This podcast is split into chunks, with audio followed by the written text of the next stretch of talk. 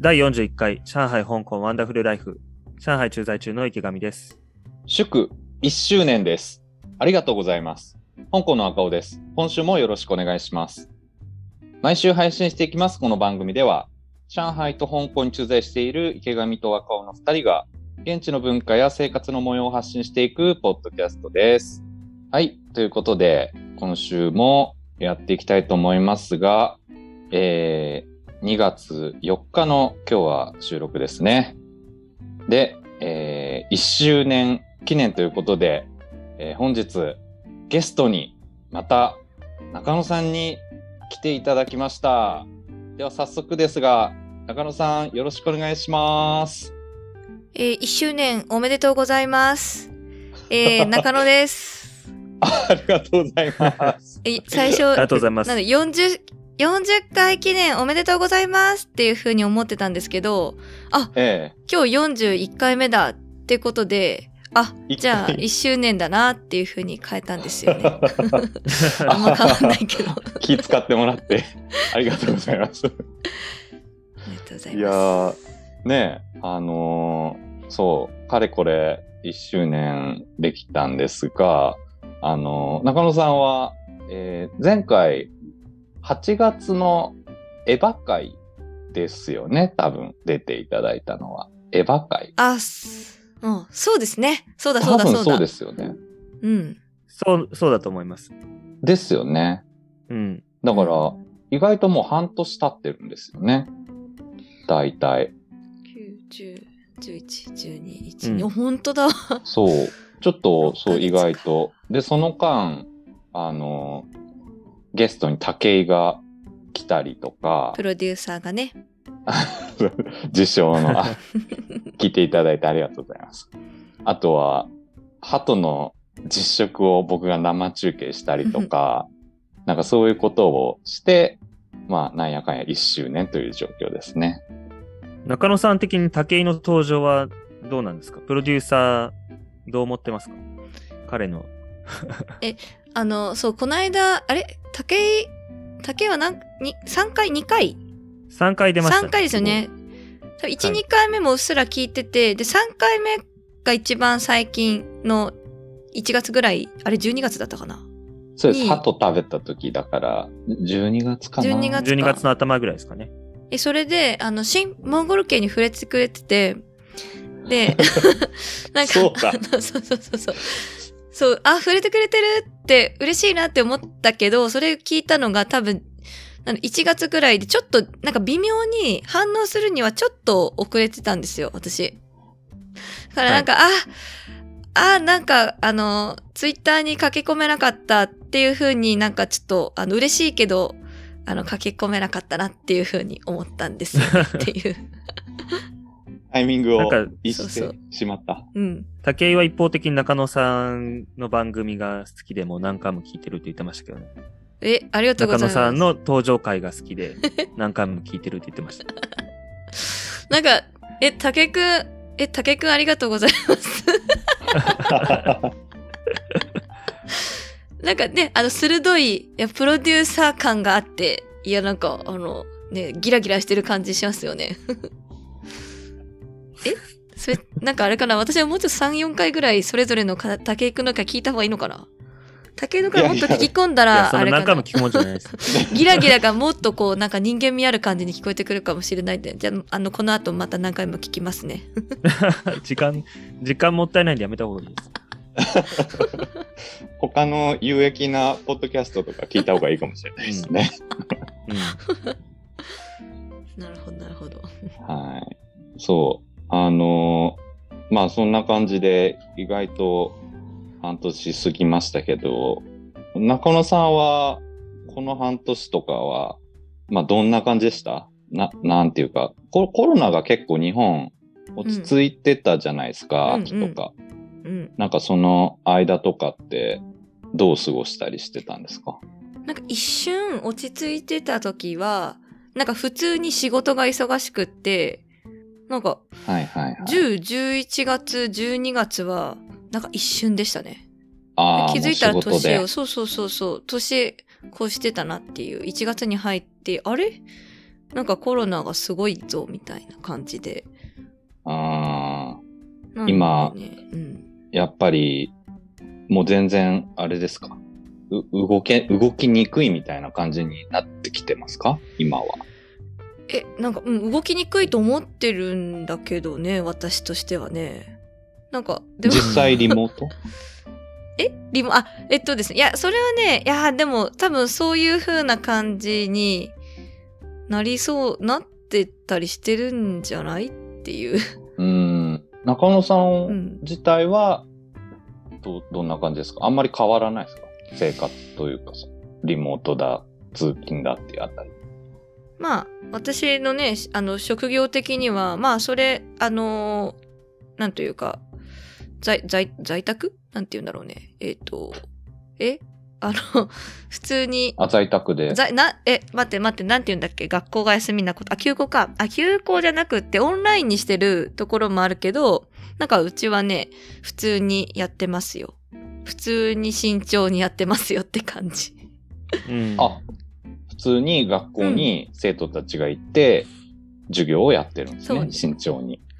ただなんかそのクラスに何人とかの陽性者がいると学級閉鎖にするってのが全体で決まっている全体っていうのはもうあの学校ごとではなくってそういうふうに決められているんでまあ2人とか出た学校とかはえっ、と学級閉鎖してるところとかあるみたいですね。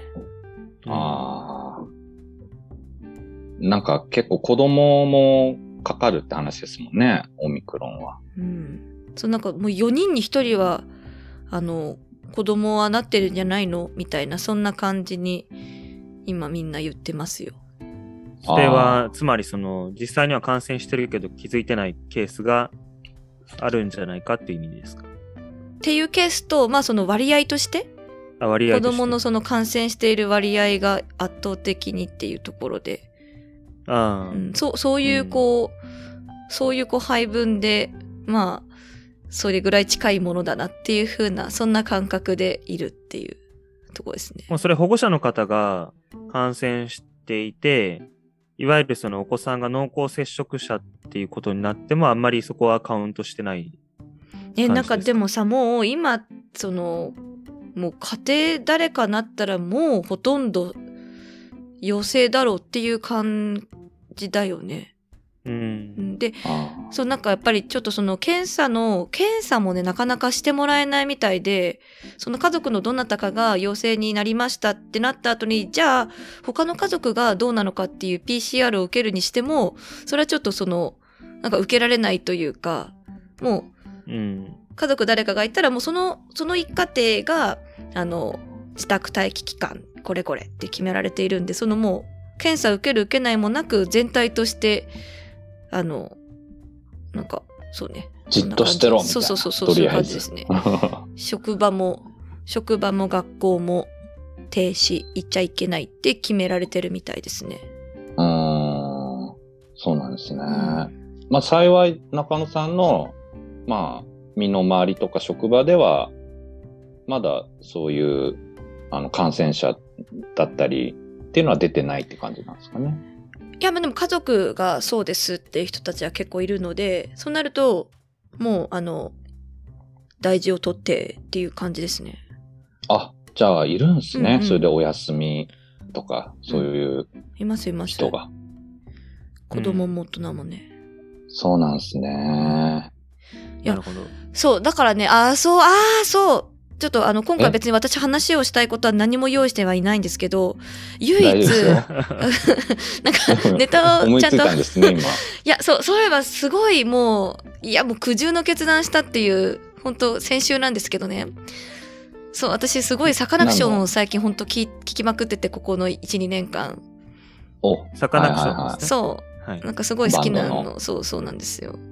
でなかなかチケット取れないバンドなんですけどその日本武道館を、ま、今回今回ツアーを奇跡的に開催することになりえっ、といやチケットがですねあの、ま、えっ、ともともと東京でにあの武道館2回プラスその追加公演で2回で計4回が最後あったんですよね。サカナクションのツアうん。ー。で、えっ、と、それを、えっ、と、応募したところ、え、2日間当選したよチケットが。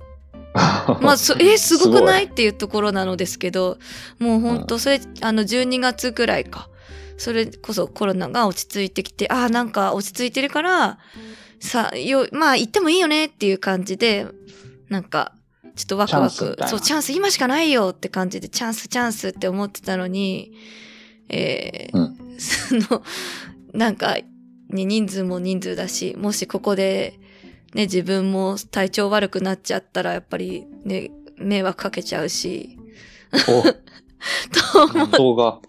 そう。で、しかもちょっとあの、学校の行事として、かなり、あの、昨日、今日と大きな行事があったので、これで、あの、 私体調不良になったら、本当に、本当になんていうか、申し訳ないと思って、なので、えーあの、泣く泣く手放しました、チケット。なんと、そりゃ残念。え、ライブの日はいつだったんでしたっけライブはですね、えっと、私がたあの当選した行く予定だったのが、先週の火曜日25、あ、先週せあ、そうですね。25日と、えっと、29のあ土曜日。ー1月末だからうんもうそうか、コロナが増えちゃってた時だったんですね。そう、もう東京は、もう渦中って感じ。一気に渦中、年明けからね。ぐんぐんぐんぐん。その12月の当選が分かった段階だったら、まだ感染者も少なくて、うんお、こんなくらいならいけるかなって思ってたけど、年が明けて日に日に感染者が増えて、やばいかも、いけるかなって思いながら最後は行かないという決断をしたと。そういうことですそようね。そうだからチケットを申し込んだ時には、あの、オミクロンというおの字も、いや、おの字があったかもしれないけど、あの、日本には、オミ同じ、はね。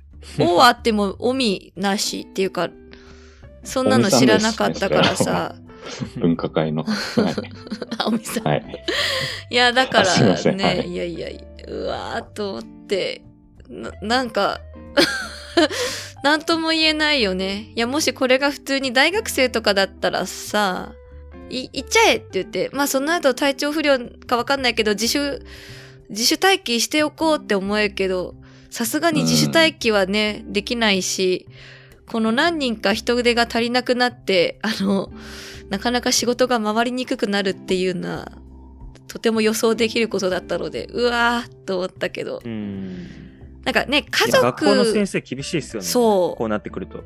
だし、まあ、それは別にね、陽性になったりだとか、体調が悪くなったり、家族のっていうのは、それは全然、あの、もう、このご時世、そりゃある、お互い様だから、そこはね、しょうがないことなんだけど、それなんかね、気をつけてて、家族からっていうのも、まあ、家族だしね、っていうのが、あるけど、例えば私が今ライブに行ってなりましたなんて言ったら、それはなんか、なんていうか完全に自己都合じゃないっていうところで、うん。うん。なまあ難しいところだけどな。自己都合って言っても、うんまあ、しょうがないよね、行きたいっていう考え方もあるし、楽しみにしたらしねっていうふうに、心の広いような人もいれば、なんでこの時期に行くの、中野さんって思う人も、うんいろんなやっぱり、そのなんていうの、行動を、自分のこう、自分の思っている行動がみんなが同じように思ってくれるとは限らないし、いろんな受け取り方があるしなと思って。うん。まあ、迷惑をかけたら、後で自分が自分を責めるだろうっていうことで。それ変な話、やっぱり、職場の皆さんにはサカナクションのコンサートに行きやがったなってバレちゃうんですかえ、うーん言わなきゃ言わなきゃわかん言ない。わなきゃバレん。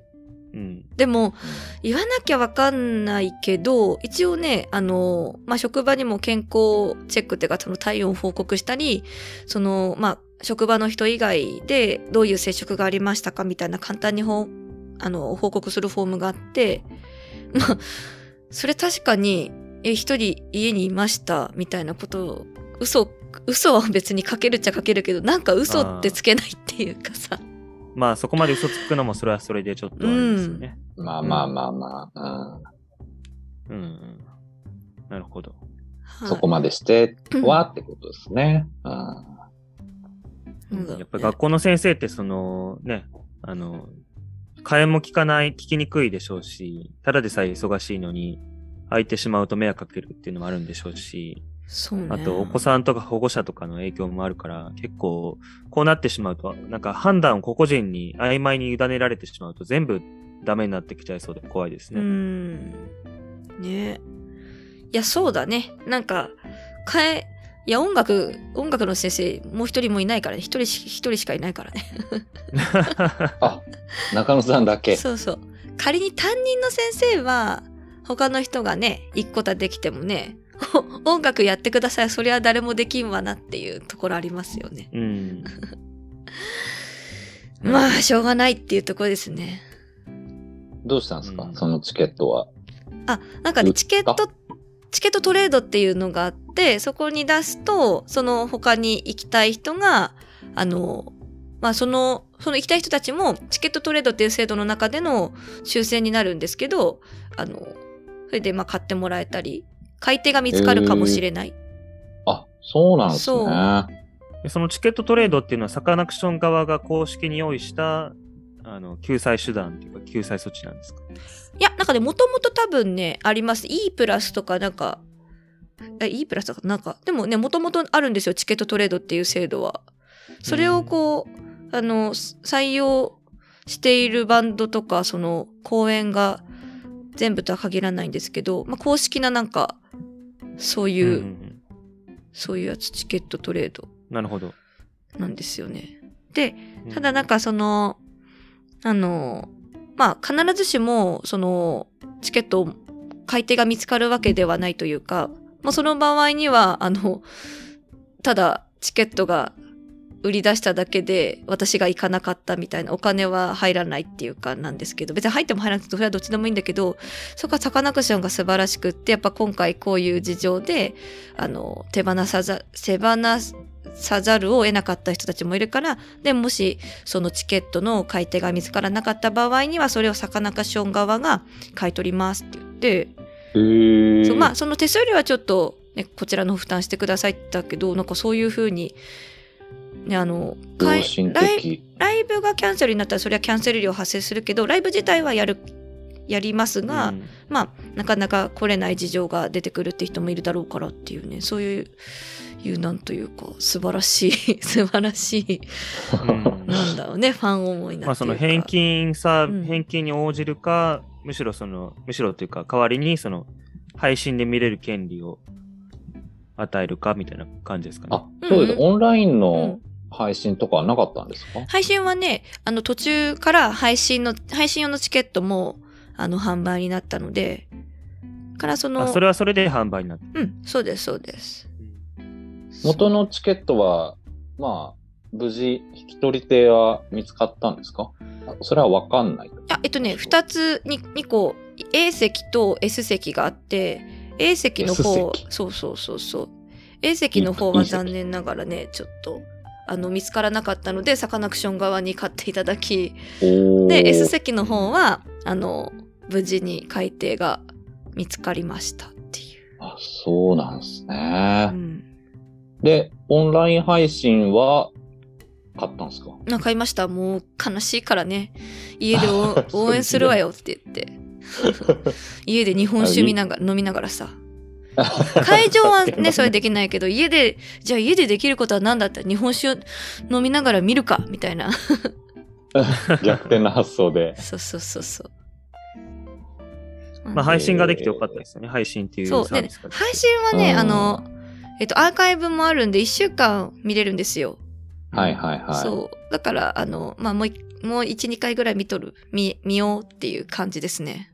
あリピートで。うんそう配信はなんかか配信専用のそのサービスがあるんですか配信専用のえなんかそのアーティストたちがみんな共通して使ってる配信のプラットフォームみたいなのがあるんですかうんありますなんかなんだったそフれともァあンファンストリー、なんだかうんとか E プラスなんたらとかいくつかのうん。いくつかの使っていますねなるほど。そうっすいや、この間、あの、この間というかずっとあの、僕、ももクロ好きなんで、ももクロを見てるんですけど、その、まあ、コロナ禍になってから、その、なる前からもそうだったかもしれないですけど、配信を同時並行でやるっていうのが多くって、ただなんかうん彼女たちはずっと ABEMATV で並行配信とか、そういう感じなんですよ。アベマ TV にお金払って見るんですけど、うん。アベマ TV だとその海外にいると見れないんですね、基本。VPN なありなあん。なりしないと見れないんで、非常にもったいないなとか、その海せっかくだから海外の人も等しく見れるようなプラットフォームでやればいいのに、なんかこう国内ばっかりで目を向けてる感じがして寂しいなっていうのを思ってたんですけど、そういうサカナクションが今回やったようなやつってこっちでも普通に見れるのかなと思ったんですよ。うん、それはね、その海外からは、海外からのこう、見る場合にはこちらっていう風にありましたよ。うん。なんだっけ。うん。そうすると海外のファンは、もともと武道館なんかに行けないからそっちの方が嬉しいですよね。ね、そう、だからは、ね、オンラインもいいよね。なんか、いろんな人がいろんな場所から見れるからね。うん。確かに。うん選択肢がね、新たに1個増えたっていう感じですよね。そうそうそうそう見る手段。ほら。うんしかも、ほら、会場に行っても必ずしもさ、見れるとは限らないじゃん。豆、米粒みたいにしか見えないけどさ、配信だとめちゃくちゃ近いからね。いい角度で見れるそよ。うで。すよね。うん。うん。確かに。迫力がより、そうそう。絵結構、的には。音もいいしね。あ音いいですか割とうん。いいですね。まあ、サカナクション、その辺もこだわってるからね。ああ、なんか有名ですよね。うん。あの、ボーカルの、特にボーカルの方が、いろいろ音響面とか、あと、視覚的なエフェクトとかもかなり凝ってライブ演出してるんですよね、サカナクションって。そうそうそうそう。そうだからなんなんかね S 席はもちろん近くていいっていうのはあるけど A 席とかでも結局遠くてもどこから行っても音は良い音なんだろうなっていうそんな感じはしますね。うん。武道館そんなに音悪いイメージないですよね。武道館行ったことないんだよね。 まあ席による、席によるんかもしれないですけど。うん。やっぱそうだ、うんプラットフォームはねえっ、とファンストリームってところとえっ、と海外からはストリーミングプラスって言ってちゃんと多方面からあの見れるようにあなあってる別ね。口があるんですね。うん。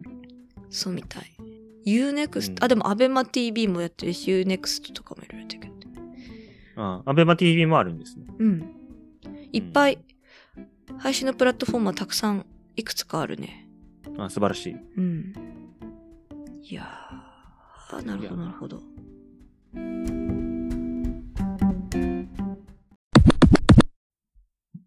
まあ、もう、コロナで言うと、香港も、今、まあ日本、日本確か10万人行きましたよね、1日。うん。まあ軽症も多いと思うんですが、まあ、香港ですと、お100人ぐらい、1日あたりで推移してて、で、あのーこれまで香港もうなんか、数人、1日数人っていう感染者数を維持してたんで、やっぱりそれに比べるとかなり、あの、人数が多いということで、で、まあ、春節、今ちょうど、うん今日が2月の4日、あ、まあなので、香港はもう昨日で春節は終わり、1、2、3の3日間だけなんで終わりえなんですけど、まあでも静かめな春節って感じでしたね。うん。まあそうなるよね。うんまあ実際僕も引きこもってたんで、よく外の様子が はわかんないんですけうどん、まあ、周りに聞くと、やっぱりいつもは例年なら、あの、親戚といっぱいこう集まって、レストランで食事をしたりしてるのが、まあ今年はそういうのやらずに、もう部屋で過ごしてたよとか、友達とも特に会わなかったよとか、そういう人がまあ多かったですね。うん。ん爆竹は ばえ、爆竹って、香港爆竹するのなんか、あんまり聞かないんですけど、この住宅街とかだと。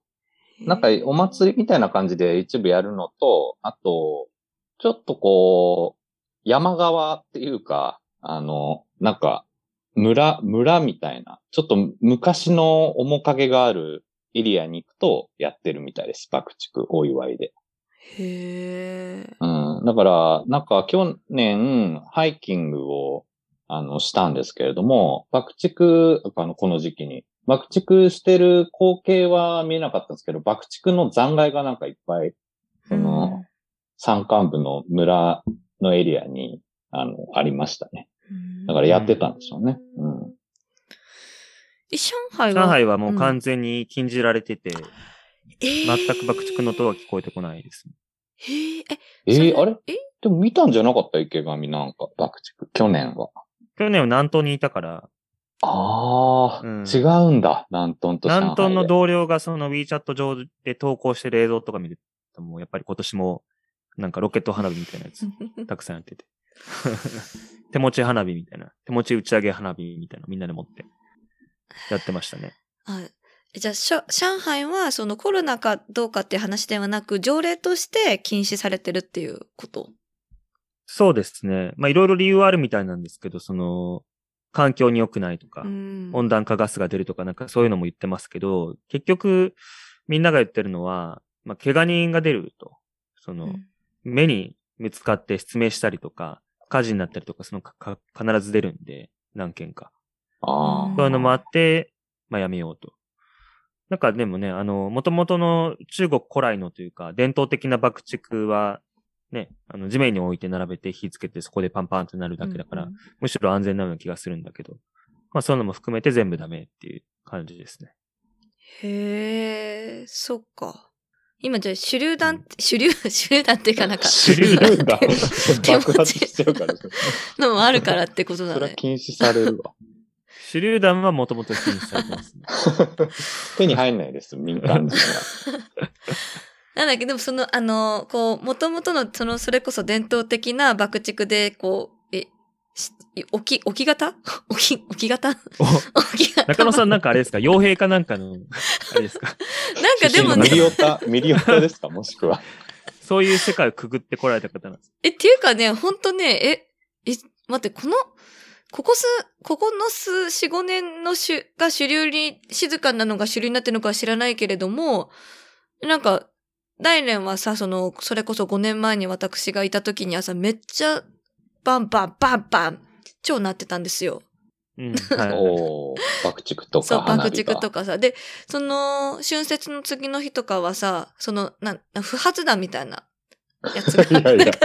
もうさ、そういうの残ってるから、 道歩くとき穏やかはじゃめないんっちだゃよな気を気をつけなきゃいけないって、不発弾踏んでもしかしたらそこでバーってなるかもしれないから気をつけてねって言われたんですよね。踏んではい爆ありえ発ますすねる。うん。方の爆竹があるんですかなんかほの、ちょっとこう熱がまだ残ってるけど、その、燃え切らなかった、ば爆発しきれなかったやつがあって、不意にそれが爆発しだすかもみたいな。怖いな。爆ほんと弾でみたいもです銃ね。ほんとめっちゃ銃撃戦みたいだよ。なんかバンバンバンバンダンバンみたいな。いや、そうですよね。ね、それがまあ、うんあのーなんだっけ、えっと、その爆、 爆弾じゃなくてなんだ っけえっと、爆爆竹竹でですすねか あその爆竹、爆竹だけではなくて、花火も含めて、全部が全部一気に音を出しまくってるってのもあるけど、なんか、え、この話もした気がする。いやー、まあ、一年前ですからね、覚えてない。私がいろんな人に言いすぎて、はいいですよわかんないけど、なんかほんと、まあホテルとホテルっていうか、その高層マンションと高層マンションの間の道でも、打ち上げ花火とかはさ、上げてるもんだからさ、ね、花火はさ、パっえてー開くじゃないですか。うん上がって開くみたいな。その、まだ上がって開く時にもまだ高層マンションがあるから、その、なんていうの、広がりが、あの、壁にぶち当たるみたいな、花火のこ う広がった なんかあ曲がってるんだ上空によ。そうそう行かずに、行く前に、そう。ビルとビルの間で炸裂しちゃそうう、んですか炸裂しパーンってて、ひその、 その、そう、壁にぶち当たっているっていうのとかも見ましたよ。それはちょっ怖と、住人からしたら、鬱陶しいやら怖いやらって感じ迷です惑ね。だよ。 ね。 っていう。まあ、毎年のことだから。うん。衝撃 的。それで許せるかなうん。また、春節の花火か、みたいな。 危ないよね、この時期は。だから窓とか開けちゃダメだよ、みたいいや、去年多分話したけど、去年もだから、その、年越しの瞬間、バーで飲んでて、会社の人と一緒に。で、外でなんかもう銃撃戦みたいな音が、内戦みたいな状態の音が聞こえ出して、で、その店員さんも花火持って行く行くよ、みたいになって。で、火のついた状態で渡されたんですよ。あの、花火を。で、どういうタイプの花火かもわからないから、持ってたら、それ危ないから早く投げろみたいな。投げるタイプ投げた間。瞬間にボーンって。 参加してこいみたいな感じだね。本当爆弾渡されたみたいな感じだ な。あの、ほ、え、兵士の一列目行ってこいみたいな感じだよね。ポンって渡されて。うんなんかね、音出して厄払いというか、そういう文化があるってのは分かってるけど、もうどう考えても銃撃戦にしか見えないなっていう印象でしたね。音だけ聞いてると本当にそうですよね。本当ね、怖いよね。うん。そっか。まあでもそういうのがなかったんで、今年は上海にいると。ね、上海も香港も静かな春節なんですね。いやー、静かでしたね。 静かっすね。もう池上はまだ春節でしょ、なんなら。そうだね。まあ春節休暇中だね。だよね。うん。うん来週の月曜日からが春節明けになるっていうこと、そうですね。ああ。うなんるほど、なるほど。そう、長いんですよね。だから中野さんも行った時は、だからそんぐらい長い大型休暇だったんですよね、春節うがん。うん、一週間ちょっと。うーん。な、何してたんですかえー、な3ん年かあります の、三年のうちの、そのそれこそ一年目は、あの、春節の花火見に行きましょうって言われて夜な夜な、あの、同僚の先輩に、同僚の先輩、先輩に連れて行ってもらって銃撃戦見に行って怖っって思った感じ。さっき言ってたそう感じの。そうそう。で、えっ、と、まあ、で、そう、国内、せっかくね、長期の休みだからって言って、あの、中国の国内旅行で、あ、それで、生徒、生徒の多分ちょっと紹介した回もあったと思うんですけれど、その時に、はいはいはいはいうんあの、生徒に行四ったの。川省そうそうそうは。生徒。パンダがめっちゃいるっていうはいはいはい。ところに、言ってましたね。そう、行ったよっていうのが1年目。でもね、もう、春節中って普通日本人の方ってね、日本に帰るじゃないですか。春節期間中うにん、移動しようとすると、旅行しようとするとすごい混んでるから、うん。普通日本に帰りますよね。でも帰らずに国内にいて旅行行ったと。うん。私は普通にさ、あの、夏休みとか冬休みとかがあるからさ、それで帰って、で、春節はどっか海外旅行とかに行こうみたいな、してましたうよね。ん。だから2年目の時は、あの、もう中国はうるさいから静かに南国行こうって言ってバリ島に行きました。いいっすね。最高じゃないですそうか。でもね、結 構、海外の選択肢があるっていうのが未だに聞いて驚くんですよね。あ、そう、今ね、そう、だからそう実感とてして得られていないから、それが。いや、もうそれはね、多分、い、その、コロナのある年か、カロコロナというものとは何だっていう年に行ったかだよね。うん。一番いい時期ですね。そうだね、お金行っはてたのが湯水だったね。お ーそこんだってそんななんか休みのたびに、こんなお金を使ってるって、今日本で生きててそりゃありえんって思いますよね。うん。まあ、使うべきですよね、せっかく来てるからね。まあね、時間もあるからね。時間と、うんまあそこそこのお金があったから、できるうん贅沢。僕もさっきあの、あれなんですよ。3月に海南島行こうと思っああて、飛行機予約したんですよ。うん。 3月だと幼稚園も小学校も特に関係がないから、春休みじゃないですか。うんだから、行ってやろうと思って飛行機予約したんですけど、4人で1万1000元、あ1万元、 1万元っていくらだえ、高いよね。 18万円、おー、え、おー国内だけどね。往復で、ハイナと国内国内国の内島。あうーん。香港よと同じぐらいの緯度で、ちょっとうんうんうん西。あー中国の、えーっと、ハワイ、え、グアム。あ、バカンスまあなんか南するとこ南国チックなところそうだよねうん。うんいいね。あ、そ行きたれいなと思ってねもう予約 はした。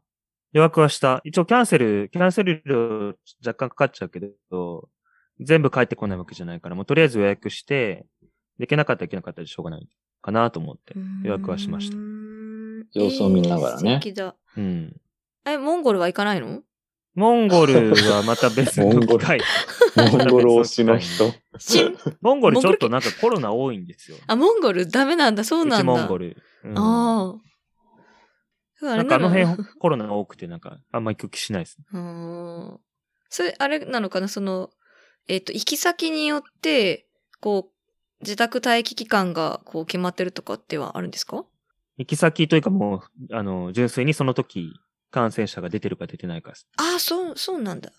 うんへーうん出ちゃったらもう隔離されます。うーんうんそっか。シ帰ュっン、てこれない可能性もある。シュン、モンゴル系はダメなんだね。私もゴルテできない。モンゴル系本当にそまのたまた言次葉回が、言葉があるかどうかも怪しいですけど。いや、マジでありますよ。いや、絶対あるっしょ。いや、あるあるある。だって教えてくれたも何でん。意味が、俺と結婚しようぜ。し、モンゴル系。そう、しん、しあ、そう。ね、あの、竹はね、しってちょっと伸びてたけど、しんって小さいつ入るからね。しん、あしん、モンゴル家って。 なんかもう。モンゴル語の先生が知らないって 言ってたのびっくりしちゃったけど、えー、あ、知らないですね。方言とかですかねみたいな、なんか、言ってましたね、モンゴル語の先生。いや、あの、だってガイドさんが言ってたから間違いないけどな、私たち聞いたとき。まあね、そこまで明瞭に覚えてるぐらいでうすかん、らね。何度でもちっ、ちゃい何度でも思い出せますよ。う。うんんだって素敵と思いましたもんね。ああ、なんか、モ ンゴル、あなんか、俺と、俺とゲルを一緒に作ろうぜみたいな感じで、なんかすごい夢のある言葉だなっていう風に感動しちゃったの覚えてますもん。その人流のプロポーズの言葉なのかもしれないですね。えああ、え違うんえですかあ、そういうことオリジナルねオ。リいジナろんルな言い方があるじゃないですか。日本語でも、日本人でも、その、俺と結婚しようっていう言い方もあれば、古いですけど、なんか俺、毎日味噌汁作ってくれとか、あるじゃないですか。うんそういう、あれじゃないですか。え、彼なりの表現ってこと彼なりの表現なんですよ。その発想なかった。あ、そういうことかなそうなのかう。んえわかんないです。モンゴル人、モンゴル人になろうぜ、みたい あいや、元からモンゴルー人だから。な。いや、その、中野さんに対して。え、違う、私に言ってくれたんじゃないよ。あ、違うんですかそう。え、えそのガイドの意思は私が、私が言われたんではなくって、ガイドの人が、あの、結婚する予定なんだって言って、で、え、じゃあなんて、モンゴル語でなんてプロポーズするのってみんなでわーって湧いて、その時の、新モンゴル系だよって教えてくれたっていう。だから、うん えーいろんな言い回しがあるのかなそうか。中野さんへのプロポーズだったわけじゃない。え全然違う、全然違う。う。そりゃそうででもすそねれにしたって、その中国の違う地域の人と結婚されるときにモン、モンゴル出身の俺の家族、つまりモンゴル人にならないかみたいな意味だったのかもしれない。そうか、内モンゴルに来いよっていうことね。うちモンゴルに来いよ、みたいあ、じゃあしん、モンゴル人相手には使えないフレーズで、モンゴル人以外の相手に対して使う言葉かもしれないという説うですわね。ぁ、お相手の出身がどこかっていうの聞いてなかっ たな。 な。あとこの誰も、誰も答えを知らないで、そんな ことを、議論が拡散する。よくわかんない。うん。謎のフレーズ。謎のフレーズ新モンゴル系。新モンゴ ル家。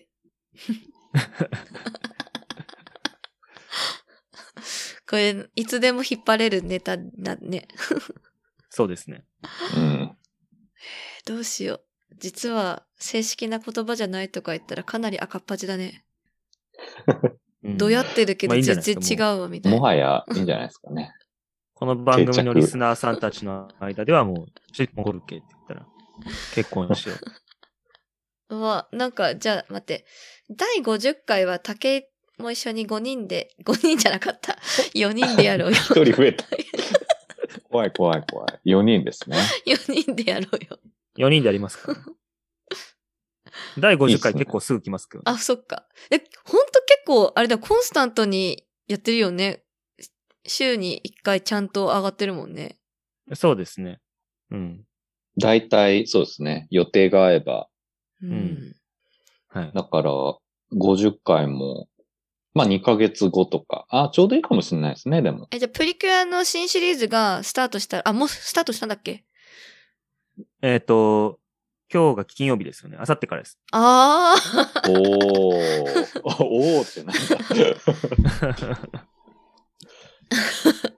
ブリキュアは抑えてるんですか中野うさんは。ん抑えて ない 特にはいや、なんか、あその、あ、前回のシリーズを、私の友人も、あの、友人もっていうか、その、普通に子供のね、あの、女の子のお子さんのいる友人も、なんかちょっとこう、あの、トロピカルな感じで、若干、サンパっぽいよって言って、あ、そうなんだっていう情報で調べたら、サンバじゃなかったなーっていうことをサンバって何をもってサンバとするんですかえ、トロピカルージュに、えトロピカルージュでしたっけなんかその、はい。ワードでちょっとサンバ関係の言葉っぽいのが含まれてるって聞いたの。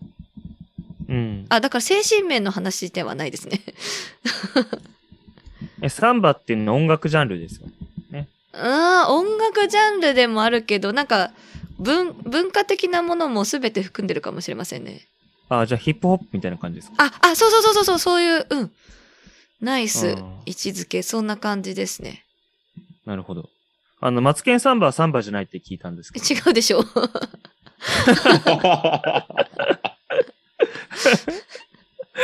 だって、叩どう違うんですけかボンゴってボンゴ叩かねえからなって思ってるし。あ和製サンバなんだ、あれは。なんかね、ほら、中南米も南米もさ、い 一色単なんだろうなっていう、ラテンは全て一つみたいなさ、そんな、こう、位置づけなんじゃないかなっていう。 うん。けど、あのね、サンバ、サンバダンサーさんが、あの、なんかい、多分出演されてる気がするな。マツケンサンバに。マツケンサンバにね。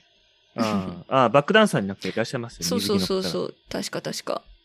サンバじゃない音楽でサンバの方が出られてる と。うん。雰囲気を醸し出すために。雰囲気を醸し出す感じだね。うん。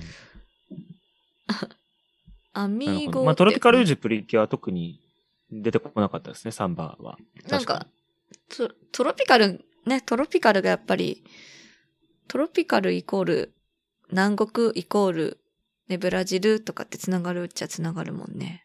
に。うん。あ多分舞台沖縄なんで、あんまえり関係ない です。そうなんだ。 国内だった。キュアパパイヤ、キュアパパイヤ、はいキュアパパイヤ誕生日今、ウィキペ、ウィキ、ウィキペッチョ、ウィキ、ウィキったところ、誕生日一緒だったよ。私。あ、それ大丈夫ですか個人情報。大丈夫。中野11さん月21日ね。え、何月何日ですか11月21日。お赤木ー、あ赤木律子博士と、あの、カーリー・レイ・ジェプセンと、あと EV の日。 EV のう日。ん、EV。あ、もじってるのか、11月21日 で。EV ね。 ああ、なるほど。うん、シーブ、あ、そうそう。で、C、EV のシ、全然これちょっと関係ないんで、あの、10秒で終わりますけど、なんかポケモンのシールとかもさ、今、まあ、今っていうか普通に売ってるんですけど、そこになんか、なんか、なんてなんとか、キャッチフレーズみたいな、キャッチフレーズ付きのポケモンのシールが売ってて、EV は、可能性は無限大だってなったんですよ。確かに、進化系いっぱいあるから、あ、可能性は無限大だっていいキャッチフレーズだなっていう、うん。思いましたっ。ていう。思いました。じゃないんですよ。すごいしっくりきたっていう。ピカチュウはね、ピカ感チュウだ想ったよ文。みたいな。あ、ピカピチュウカ。チュウはピカピカチュウピカチュウはピカチュウとしていることを認められてるのに、イーブイは進化しない とそこにいてはいけない感があります。いいね、EV ね。私シャワーズ好きだな。EV のシャワーズは EV の進化系なんですね。はい、そえ水のやつですう。ね。そううん。ね、すごい、キリッとしてるんだよ。なんか、戦ってる顔ー、がえ、。EV ってなんか鳩みたいなやつなかったでしたっけなそれんピかジョ、ンポッポじゃないですか。ポッポッポ。ポあ、そう、ピジョン。ピジョン。そう。ポッポが EV。あ、進鹿化みしてたるい、鹿みたいなやつだ。いあ、なんかこう、襟巻きしてる可愛らしい感じ。 はいはいはい はい。茶色いやつですよね。そうかな、うん。うんだ。ブースターになると、ちょっとなんかこう、アニマルっぽい感じになって、ちょっと可愛い感じになっちゃうんですけどね。炎のやつですね。そうそうそうそうそううさぎ、炎のうさぎみたいな感じ。ああ、そうですね。最近ポケモン GO を再火とか水とか雷とか全部いけるんですか ?EV って。あ、いろいろそうそうそうだそからう。うん。可能性が無限大。無限大多なんで分、す素晴らしい8種類ぐらい進う化ん。の,、あうんの候補がある。いそうです、そうです。そういえば若尾もポケモンやってたよね。や、ポケモンは、一時かなり、廃人のごとくプレイしてたよ。うんそうだよね。神戸時代そうだよね。え、な、神そ戸れ、時代。それはなんだろう何でやってたのポケモン。ポケモン XY の頃なんで、あうーんの、3DS でやってて、あの、もう、仕事終わったら、会社の先輩とファミレス行って、ずーっとポケモンやって、みたいな、なんか話しながら。え、そん違な日う。々当時だから若尾が同期の女の子に好かれていて好意を寄せられてるのに気づいていながら、全く相手にせず、お前今何やってんのって、最近何してんのじゃあ代わりにって。その同期の女の子をデートでも誘ってあげればいいじゃんって聞いたら、いや俺ポケモンしか、今ポケモンのことしか考えられないからみたいな。まあまあ、まあまあ、いいじゃないか。そういう、そういみうたね、いな話をしてたなと思って。熱中してたポケモンに。あのハイプレイをしてた。私、ポケモン GO なんですよね。何年か前に流行ったやつ。ポケモン GO はあの、スマホでそうです、そうです。捕まえるやつですね。歩いて。はいはいはい。AR のやつですね。そうそうです。拡張現実。あ、それやってるんですかそうや今ってんの。今も。あ、人影がいるからちょっと捕まえていいですかリザードンにしたいんだよ。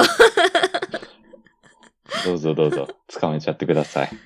に、な、2010、え、15年ぐらいです、だったかな。ちょうど、なんか私が中国いる時にポケモン GO でなんか、え、なんか事故ったとかいろいろそんなニュースとかがさ、あったと思うんですけど。で、ポケモン GO も、ちょっと今中国はわかりませんけど、その頃さ、あ VPN 多分つな、つな、え、つないでも、あつないでようやくポケモンできるんだけど、結局エリア外なので中国なんもいないんですよっていう。なんかポケモン GO で、行っちゃいけないとこに行ってなんか問題になったみたいな中国国内ニュースありませんでした。へえ、そうなの違ったかなあ中国だと出てこないんですかあ、で、え、どういうことエリア外ってかなんかいない。あれなんで Google マップ、Google マップが基準なんだっけな、これ。ああ、なるほど。そだかれあらりえなのます、かしね。らっていう。うん。なんもいないっていう。はいはいは建物もない ?Google と確かに、Google は出資してたかもしれないですね。ナイアンテックでしたよね。提供元企業。うーん。ああ、じゃあ中国、あれか、インターネット、そういう Google とかもシャットアウトしちゃうから、ポケモン GO も普通には使えないって感じなんですかね。う VPN んつないだとていないっていう、ポモンスターいません。で、海外旅行に行った時にそこで捕まえまくってたっていう。ああ、イギリスずーにっと。やってんすか、もう。 そうそう。イギリスでプリン見つけてちょっと興奮したっていうね。 イギリス産のプリン。そう。めっちゃ弱い銃。 銃なんですけどね。それってどこの国で捕まえたとかそういうのもなんか影響するんですか出るんゲでーすム。のあの、なんか一応プロフィールっていうかどこで出会ったかみたいなのが出るから、ちょっと嬉しいよねっていう。 UK って書いてあるんですか UK って書いてあります。かっかっこいい。凝ってんなぁそうなんですよね。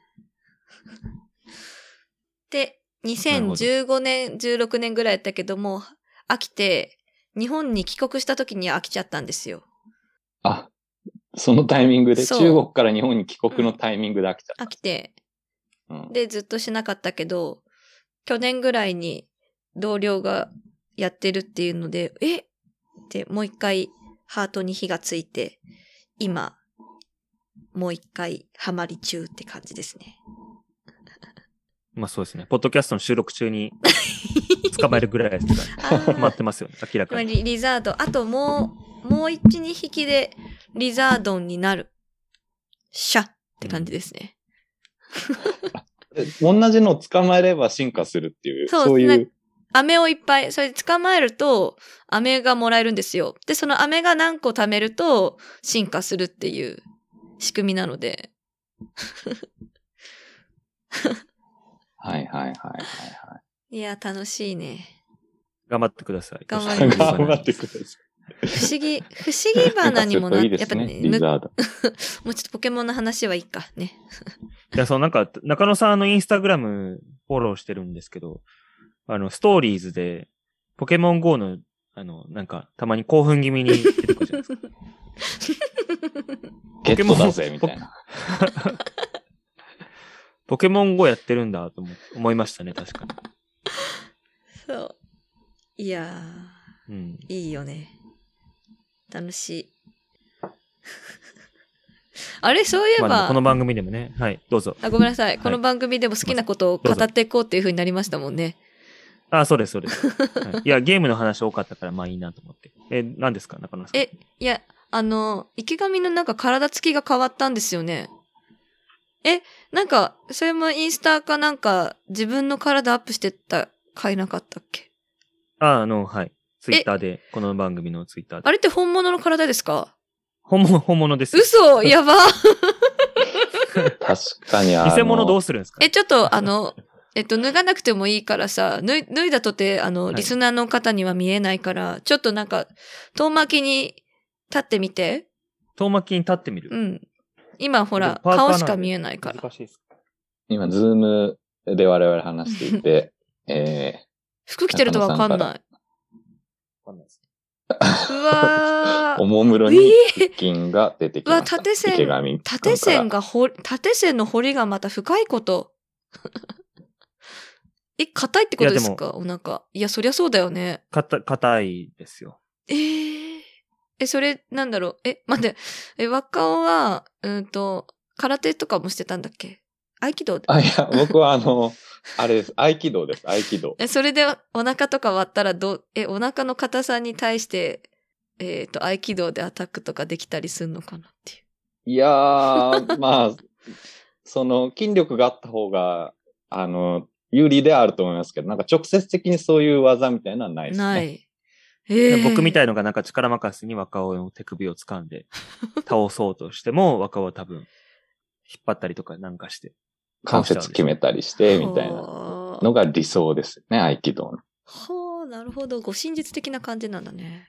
そうです、そうあです。ーえ、待って、池上の体にはどうやったら、え、えどういう、こう、ん期間、どういう期間を経てその体に成長させるのえ成長って言うと、なんて言うんだろうね。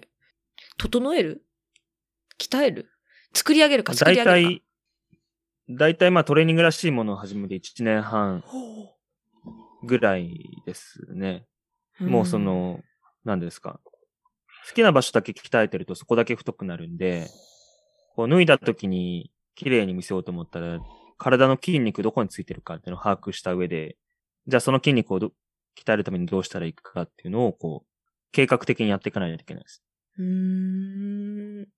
ももうう、それ彼そはれだしっかてや、ってない。そう、家と職場とジムの往復の日々なの で、相当気合入ってますよ、そういう意味じゃ。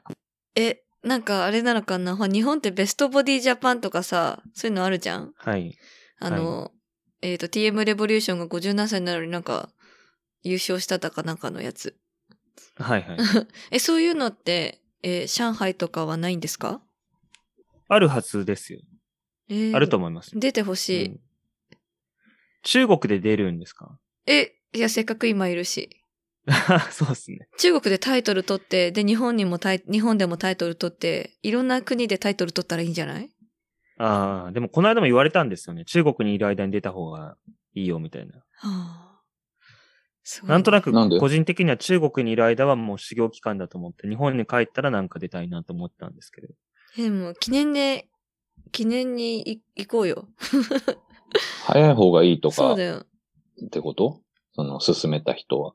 いや、なんかその、何どうなんだろうね。まあ、モテてもいいんじゃないと思ったのかもしれないけど。うん。うん。 あ、へえ、ーパーソナルジム、トレーナーさんがいるってことトレーナーさんつけてないですね。うん。トレーナーさんつけるとすごいお金かかるんで、誘誘われたんですけども、いりませんって言って。うん。え、食事はでもだって家族と一緒の食事ってことは自分だけなんか、鳩食べるわけにいかないでしょ。あとがいいかどうかはわかんないですけど。えな んだっけすごい、あの、え、なんか、そのベストボディジャパン出てる人、さ、カンガルーの肉がすごい効率がいいとか言ってたよね。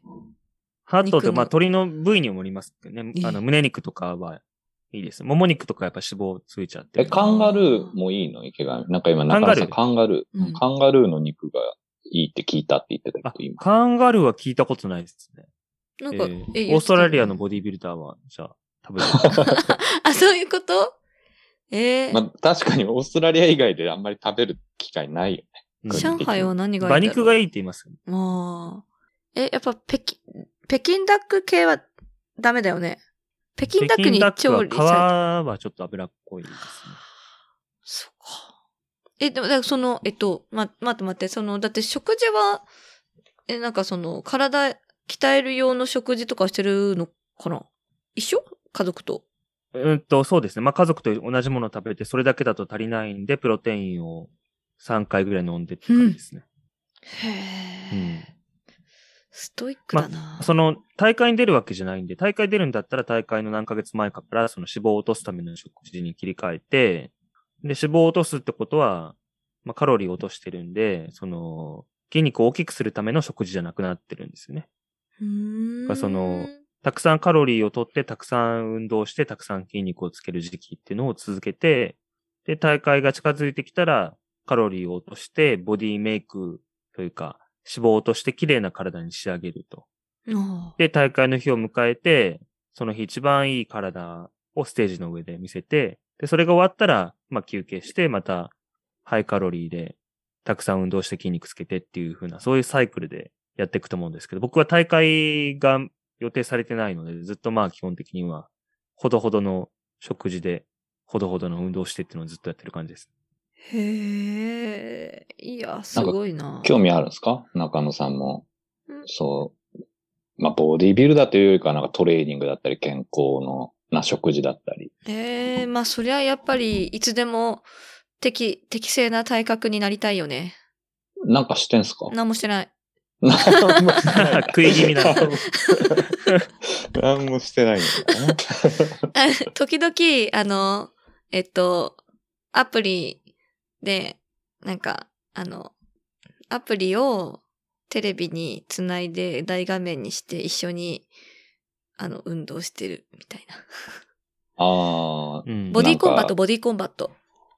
あ、はいはいはい。うん自宅でできる、なんか軽いトレーニングみたいな。うん。軽くないのかいや結構い軽んい、すきかついよ、きついよ。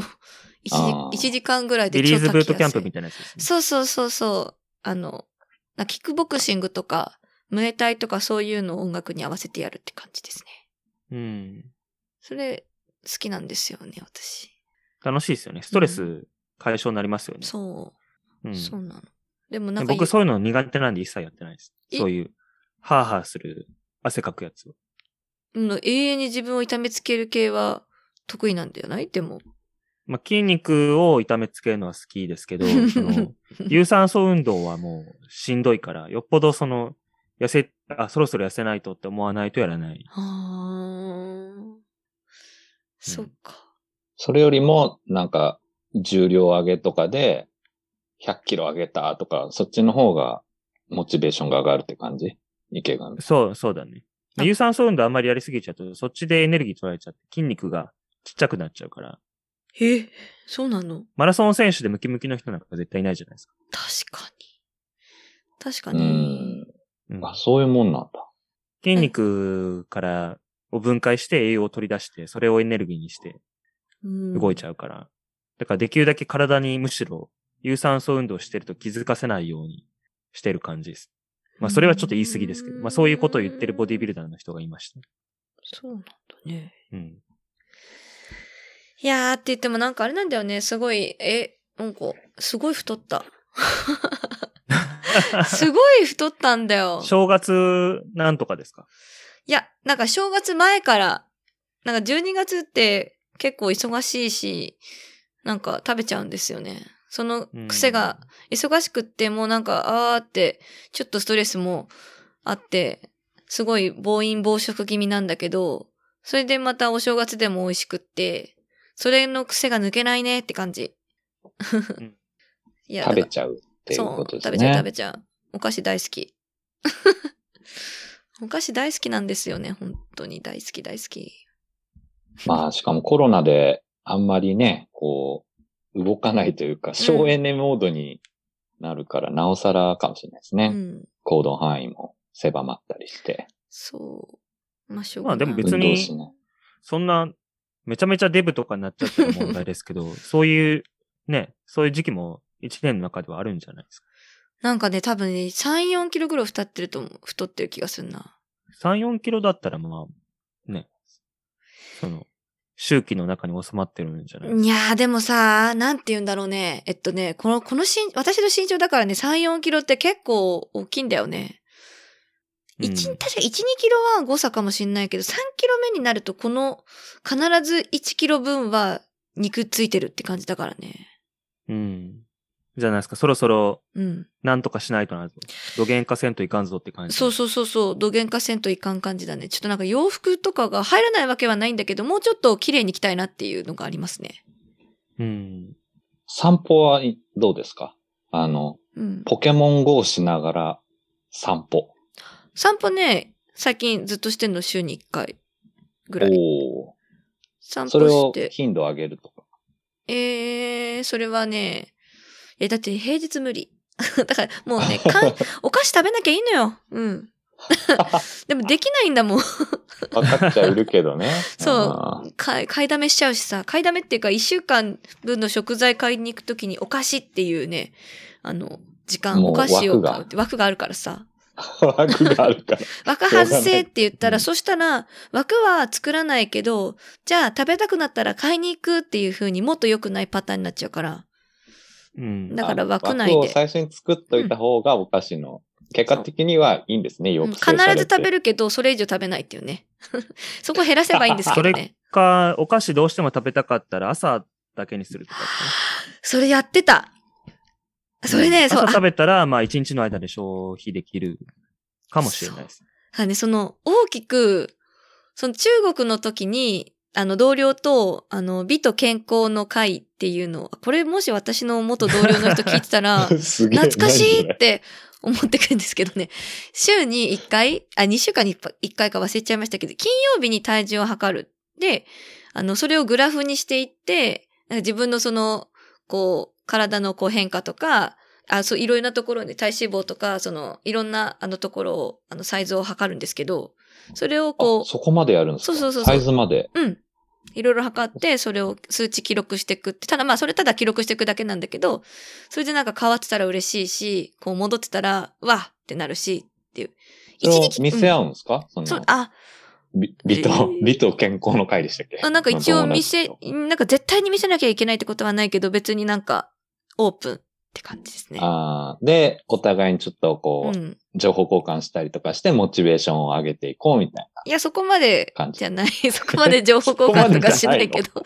なんか、お、いいね、調子いいえ何ねなの。っていうか、やばいね、あーみたいな、そういう感じかな。一、みんなまあ一確かに時帰国して、それで一時帰国明けに戻ってくると、お日本のおい食べ物めっちゃ食べて帰ってくるから、あ、やっぱ一時帰国太りだねとかしてたね。そっからまた始めようっていう。うん。でもそうやってみんなでその、うん。なんすか、みんなに言わないといけなかったりとか、あの、定期的に記録したりとかっていうのは、それだけで多分、食べ過ぎ防止になりますよね。そう、そう。そういう効果がありましたからね。そう。で、その時大事に、あの、朝食べてたの。はい。なんか夜め、その、とにかくね、あの、えっ、と、帰りが早いっていうか、集団で一斉に、あの、バスでみんなで帰っていたので、もう自分の都合で残業とかはしないから、あの、家に帰るのが早いから、もうなんか寝るのも10時ぐらい、10時前には寝てて、それで朝も日の出とともに起きるみたいな感じの生活をしていたので、うん朝はもう本当にお腹すくから、よし、お菓子食べようって感じ。そうなんうんいいかんじゃないですか。その夜方がいいとそ思ういまだす。からそれのおかげでね、中国の時はまあまあ、あの、まあまあ、なんていうか、絞れ、絞ろうと思ったら絞れてたんだけどね、こっち来た瞬間に夜がね、夜長いね。で夜家に帰って食べちゃうからね。そこ残業中は絶対食べたくなりますよね。なる。でもね、そう、あの、仕事中に食べると、なんか長くいるっていう風に自分で決めちゃったみたいになるから、なるだけ早く帰りたいから、こう、はい仕事中は食べたくないんですよ。うん。まあ結局遅くまで帰ってからそう。今日も一日頑張った私って言って、うん。ちょっとぐらいいいよねって、うん。食べようっていう感じです。ね、ちょっとぐらいがだいぶいいよねって感じになっちゃうんですけ どね。その繰り返しですよ、本当に。ねえまあどうしたいかっすよね。まあそれは絶対太るんですよ、それは。でも そうだね太っても別にいいと思ってるわけですよね。ちょっと厳しい言い方を する。別に死ぬわけじゃないじゃない ですか。まあそうね。だから、ちょっと太ることよりも、そのストレスを解消したいっていう方が先に来てるから、それはそれで別にいいんじゃないですか。うーん、でもそどのっさ、ちも両立はできない。そのあれだよね、こう、一時的に疲れを癒すっていう効果にはなるけど、それの蓄積によって、あれなんかちょっと見た目が変わってきた、みたいな、そういう、あの、自分を客観視した時のストレスみたいな、違った種類のストレスと出会うこともあるよね。ああ 自業自得的なもうそうなね。ってきたら悪循環になっちゃってるかそうら、なんか別のストレスの解消法を探さないといけないんですかね。やばいよね。 そだからんななんこか、とわかってるよって感じかもいしや、れななんいか。癖になってんの、今。その、ストレスを、あ、もうストレうスん食べちゃえっていうのは、とうに終わってるんですよ。12月ぐらいに終わってるんで、今のこうのん食べあまいくっつて最るの近はだ。けど。いや、でもね、もうほんとそれはもう癖 だね。癖よあくない。の、食べるものを、例えばヨーグルトみたいな、こう、ヘルシーなものに変えるとか、どうなんです かいや、そう、それがさ、なんか、ガツンと甘いのとかさ、しょっぱいのとか食べたくなっちゃうんだよね。まあ、なっちゃいますけどね。ポテチとか ね。そう。まあ、人工甘味料のやつに変えるとかですかね。あんまり人によっては良くないって言いますけど。どうしよう。なんか、どんぐりとか食べとこうかな。急にリス極端です。あーっていうね。どんぐりはどんぐりで多分糖質ですけど、あ、そっか普。通に。だかじゃあダメだな。そういう問題が。らサラダだと、なんかその最近流行ってる甘いプロテインか飲んかなんか飲んで、もう寝るみたいな。お腹空い 夜。たら寝るみたいな。そうだよね。いやー、朝食べちたら、朝はいちご大福食べてもいいって決めて寝るみたいょなるほど。な。うん。まあ、わがままボディとまではいかないけど、もうすぐわがままになりそうだな。っていうボディですね。 もうすぐわがままになりそうだなって言われたら困りますよね。その境界線はわがまどうま引くんだって言われたらあれだけどさ。一歩手前ぐらいになっちゃいましたが。うん。まあでも、あの、あれですよ。その、それこそめっちゃブクブクって、ブクブクってた頃はちょうど冬休みで、本当になんかあんまり何もしなかったけど、今、とりあえずなんか階段往復したり、学校のね、無駄に走ってみたり、あの、校舎をね、 してるんで、一応消費してまそすれよ。は、それは風紀の観点でどうなんだろなんかあのね、そ廊う、下走ったらダメです廊下走っちゃうの、私。う。知っちゃうの。そう、廊下とか職員室とか走っちゃうんだよね。迷惑って思いながら。周りからは容認されてるんですか いや、わか んない。走ってるよねって思われてるけど、みんなさ、大人だからさ、言わないよね。 そういうキャラかなみたいな。まあでも時々、お、朝、朝から走ってるねって言われることはありますけ ど。 優しいです、まあね。中野さんのキャラだから、若尾が走ってたら、若尾とか俺が走ってたらめっちゃ壊れる。うるせえって言われる。いやー、ねう、うん、そっか。あのー運動から無理やりつなげると、今日くしくも北京五輪のあ開会式の日ですね。そっか。ちょうど今、あもう終わったんかなあの、日本時間の9、9 8時。時かな ?9 時。うん。で中国時間の8時、夜8時、日本時間の9時だったかなうん、から開会式がスタートで。うーん。え、北京雪って降る、降ってる 降ってるっ降っけてたり降ってなかったりですかね。まあ、確かに北京のど真ん中でやるわけじゃないですよね。ああ、そっか。あ、そっか。もっと北の積もってるところでやるのか、競技は。なのかな。あ、待って待っいてや、万北京里のう、ん、はい。あ、ごめんなさい。どうぞ。え、万里の頂上から聖火ランナーが走ってたって言ったよね。そうなんですか。うん。どこ今日ニュースですよどのあたりなんですかどっちの万リ里の頂上だっけふえ、オーソドックスな方だよね。複数あるんでしたっけそバーリーのう。頂上。そうそぐるっう。て囲んでるかま、ま、万達、なんだっけ万達。 万達。な。満達万達みたいな感じの。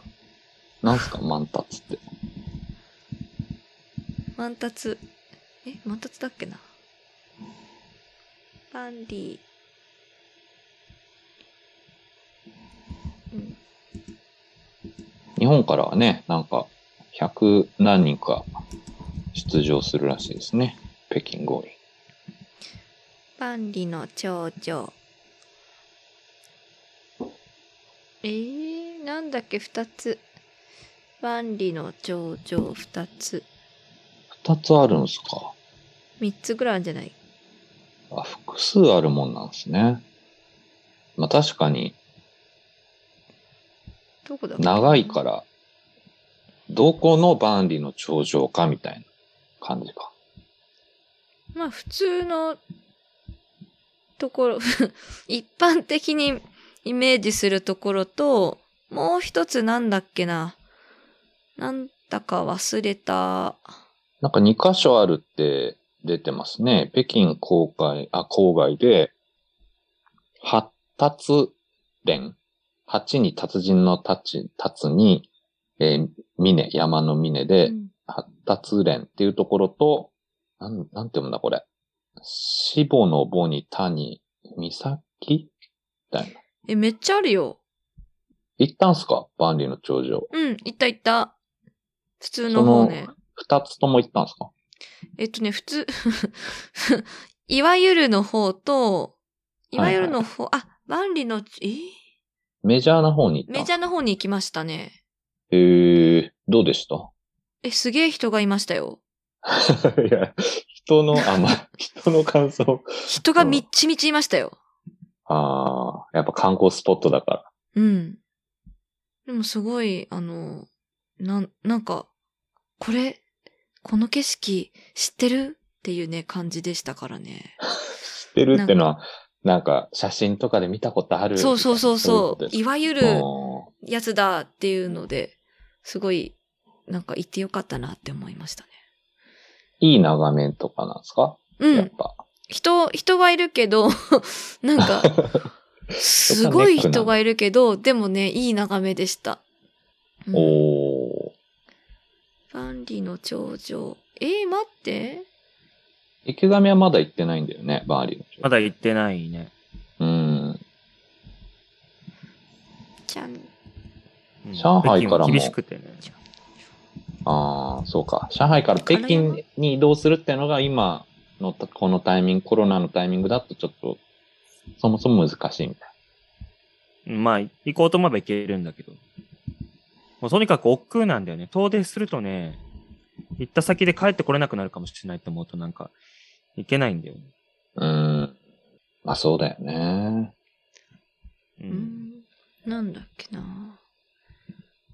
りょ、う、い北京オリンピックはあんまり話題になってない感じがする。おー、そうなんだ。うん。俺もあんまり人と接触してないから、偉そうなこと言えないけど、なんとなくみんなの WeChat の書き込みとか見てても、北京オリンピックの話があんまり、さっき開会式始まったから、そのなんかそれ見てますみたいなのは何人かいたけど。うんうんうん、え、なんかこのね、日本の夏のさ、やつの、なんていうか、開会式が、の、いろんな話題性とかと比べると、その中国のオリンピックというか開会式はあんまりこう話題として今言われたりとか、リアルタイムでつぶやかれたりとかはあまりないって感じなのいや、まあ中国人の見てるニュースとかをこう、同じように触れてたらそれなりに話題になってると思うんですけど、うん。なんとなく、うんその、夏季オリ、東京オリンピックの時なんかは、その中国の強い競技が、飛び込みとか、卓球とか、そういう時なんかみんなすごい盛り上がってる印印象があったんです。まあでも始まったばっかりだから、始まってね、金メダルとか、銀メダルとか取り出したらまあ、また盛り上がって、みんなオリンピックの話ばっかりするようになるのかもしれないですね。まあそうだろうねうんそんなに、まあ地中がオリンピック、オリンピックしてるかって言われると、今んとこそういうことはないですね。この北京五輪によって新しくオリンピック広場とか作られるのかな 至るところにオリンピック広場あるよね。そうなんですか。名前がついてるんですかそうん。う。一般的に。もういっぱいある。る。うん。大連にもオリンピックご案ちゃんってあったしね。えいろんなところにオリンピック広場あるんだなーって。うん。じゃあ、思ったけどさらに増えたかもしれない。そうあ確かに香港にもオリンピックっていうエリアあります ね。使いやすいんじゃないですか、名前が。うーん。北京ね。北京だ。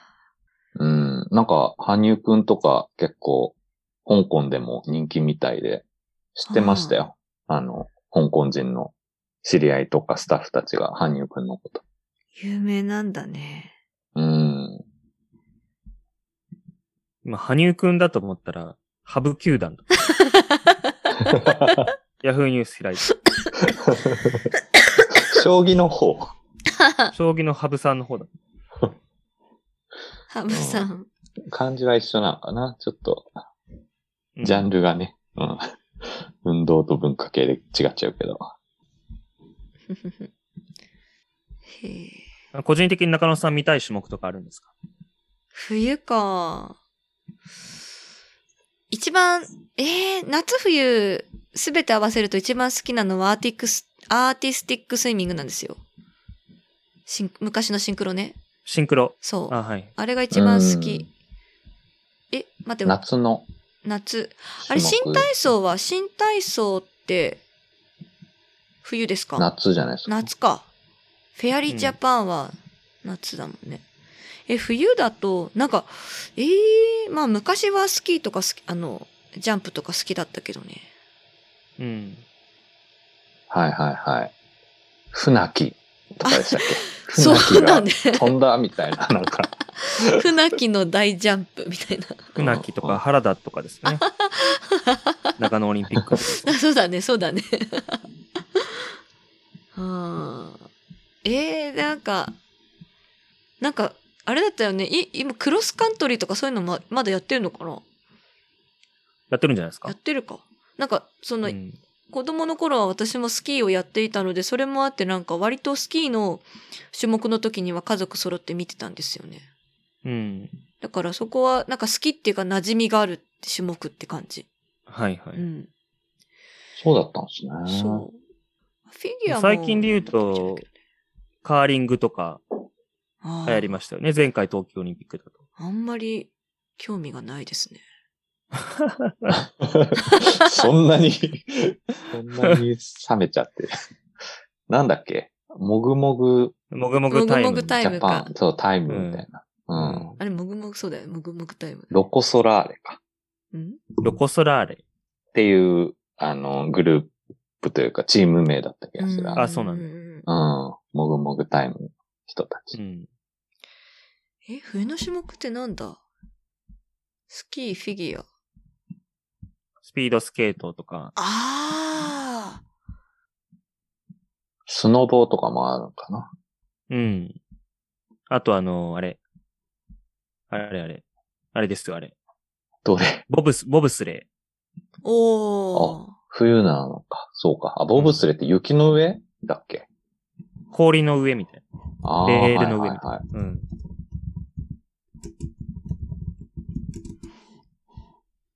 冬季オリンまあピックね。どうなんでスキー系、スピードス、あ、スキー系、スケート系、スノボ。そソリうか。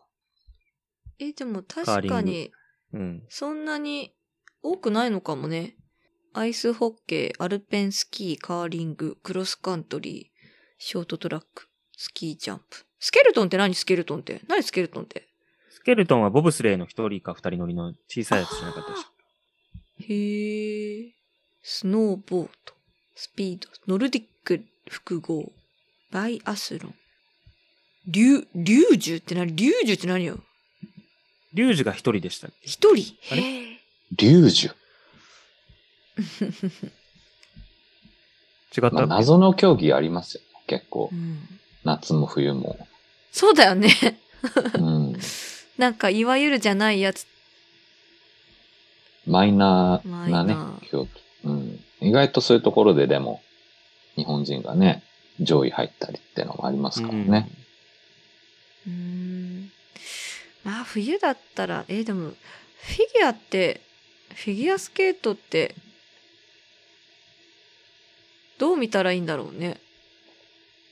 なんかジャンプとか回転とかの回数ですげえって見ていくのかな。フィギュアスケートってでも好きな人めっちゃ好きじゃないですか。うん。うん。めっちゃ好きだよね、人によっては。うん。あんまり、難しいよね。見てて。うん。確かにね。あの解説の人がさ、いつもトリプルルッツ、トリプルアクセルみたいな、なんかそういうの入れてくねと全然わかんない。 トリプルルッツとトリプルアクセルの違いって何なんだろうっていつも調べる、調べようかなーまで行くんだけど、アクセル。あ、そっか。まあいいや、みたいなア。クセルが一番回転、回転がたくさんかかってるんだっけわかんないです。でも回転という意味ではどっちも3回転ですよね。トリプルだから。三回、あ、半、なんか、あれ、三回転、なんか半、半を回るのがアクセルだっけ 違うかまなたこの誰も正解を知ら ないで。なんかその、あ、そう、フィギュアと、フィギュアはさ、なんかやっぱその、それの、もちろん音楽、音楽を表現、表現する、ん音楽の表現が、が、大、ん重要視されてるわけではないと思うんだけど、でもその音楽の表現と、その技をこう組み合わせるみたいな、でもあくまでもやっぱり技の難易度がどういうふうに、こうそこに組み込まれてるかも大切になるじゃないはい。なんかそういう意味で、まあ確かに、あの、主観はあるけど、こう、客観性もあるかなっていうふうには思うんですよね。うん。まあ工夫されてますよね。うん芸術点と技術点、そうそうそうそう。でね、ところがうん夏の、あの、アーティスティックスイミングは、あれも、ち ょっとあの、技術点はよくわからないけど、まあ、シンクロしてるかどうかってところの、その一体感に尽きるっていうのかもしれないんだけど、あれはね、めっちゃ面白いんだよね。なんか、そそれぞれのさ、どう違やうんですかえ、うんなんか、それぞれのこうやっているこう、振りとかがさ、決まってないじゃないその、これをやったらなんだみたいなのが。あ、そうなんいっですていうか。な、やんのかか。もしれない難けど。しいこと絶対やらないといけないみたいな、そういう決まりがないってことですか。なんか、いっぱいいろんなものがあるっていうか、こう、うん。えアクセル、ルッツとか、その、なんか、ぜ、こ、こ、固有の技じゃなくって、なんかもう、違う。えその、その人たちうに、ん振付師によって違うみたいな。え、それ私素人だからそうなのかな、いや、とにかくね、面白い。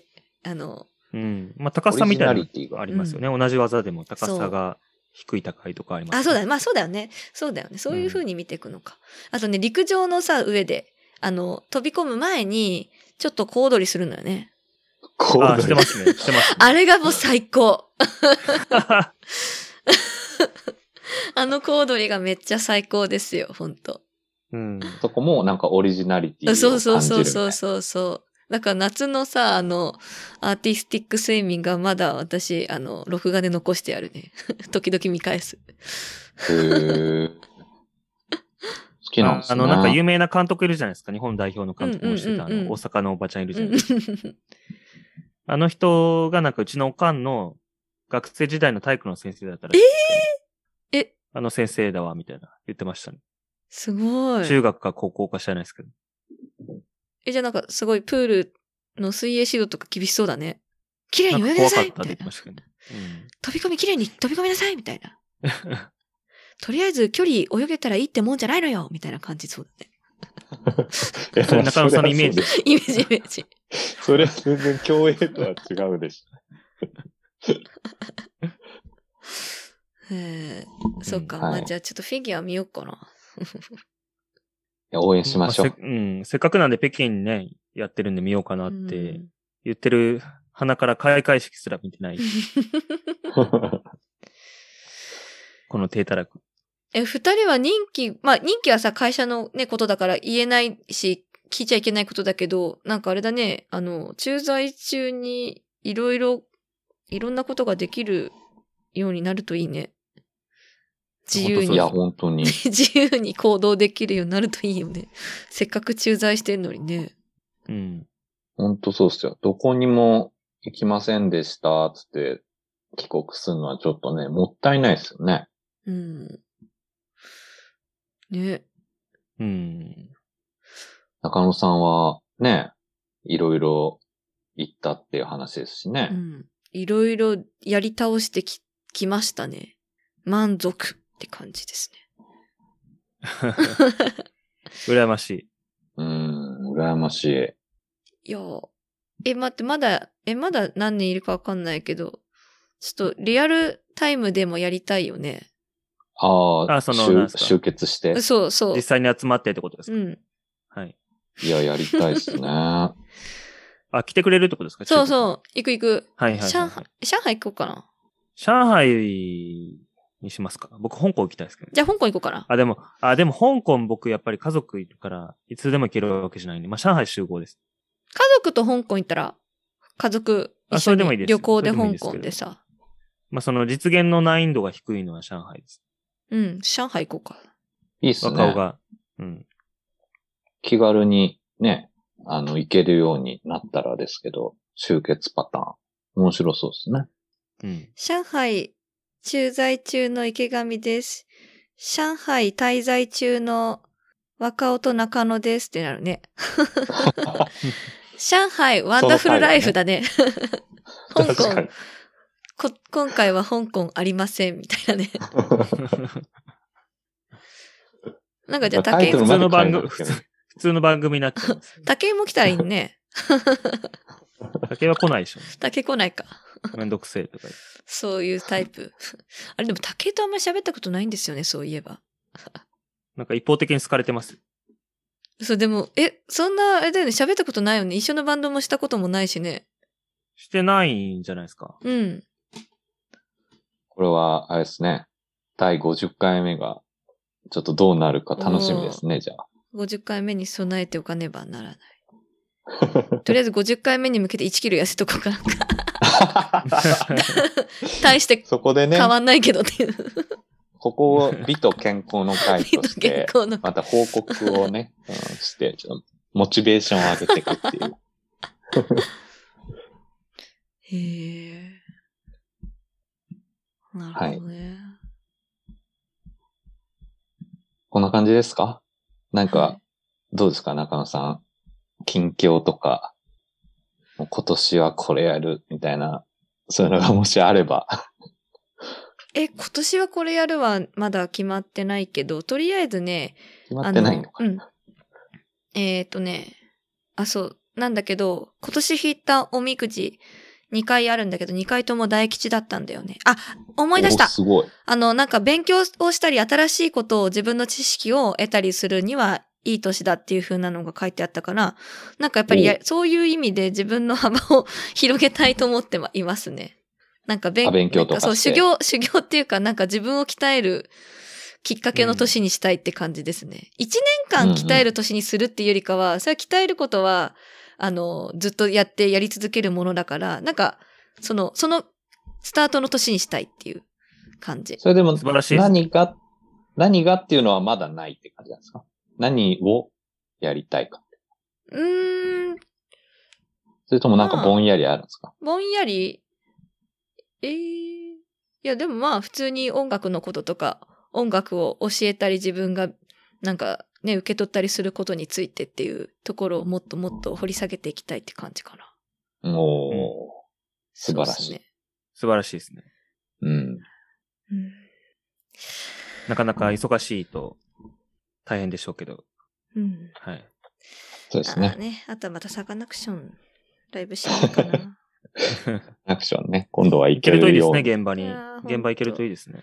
ね、私の手放したチケットで、まあ私はなんか苦渋の決断をしたと言ったけど、でもそれはこう、そのチケットで誰かの幸せにつながったというふうになるなら、それはそれでいい選択をしたということにしてますよ。まだ引きずってますね。いやだぶ全然引きずって る。いや、なんか、いや、それはね、その、この間、その、それこそ、オンライン見て、オンラインでもめちゃめちゃいい音だったから、絶対会場は、生はもっといい音なんだろうなっていう、その、音ですよね。音を、音を聞きたいってうん。いう。うん。未練が。未練ありますよね。うん。まあ日本にいればまた機会は。そうですね。そうでうすね。ん。また落ち着いてきた頃ね。うん。そのタイミング大事ですよね。ねえ。タイミングだと思ったのにね、またタイミングに、そういうタイミングがまた重なってきちゃうってね。うん。何が起こるかわとかりあえりまずせチん。ケットを取って、うん。行けなかったらまた配信で楽しむと。そうでしょうすがないね。そしてそうこうしてるうちに、また、上海、香港、ワンダフルライフに来ていただくと。上海、香港、ワンダフルライフ。そんな感じですね。はい。はい。 はい。じゃあ、今週もありがとうございました。番組概要欄に Twitter アカウントを載せてますので、えーお気軽にリプライなどをいただけたらと思います。ハッシュタグ、上海、香港、ワンダフルライフでツイートしていただけると我々喜びますので、えーどうぞよろしくお願いします。なんか感想とか、普通歌とか、あの、お気軽に送ってください。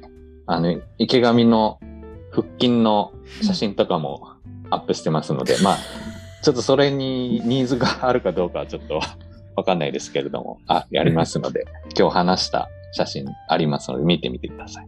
中野さんもね、え、無理たまに、えたまいやい私やもいや体重の 話、体重をここで告知をなんか、 写真ツイ、なんかツイッターするのは無理ってもう、お腹とか見せらんねえしなそういうことじゃなくて、はあの、俺たまにツイートしてくれるじゃないですか。あのね、一旦ね、私ね、あれだったんですよ。なかったの。あ、な、あの、ちょっと、えっ、と、ログアウトしてて、してしちゃってて、入りに、入れないってなって、ようやく入れたんで、あ、あそうだったんですそうね。だったんですよ。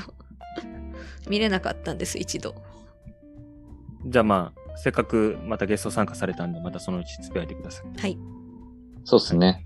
その体重とかのグラフも、でもいいですよ。あ、グラフだけねあ。そうだね。その、プラス、プラマイどうだったかぐらいの報告はいいよね。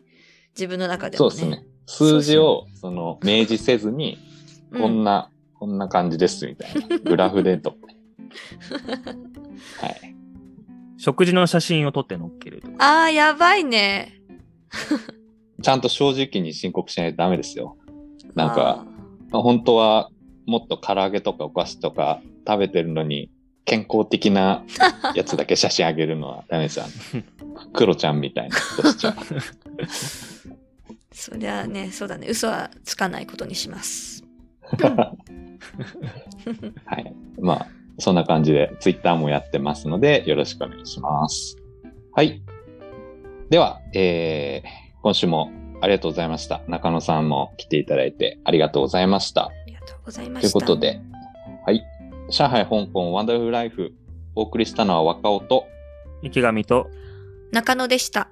どうも、ありがあとりうございました。がとうございました。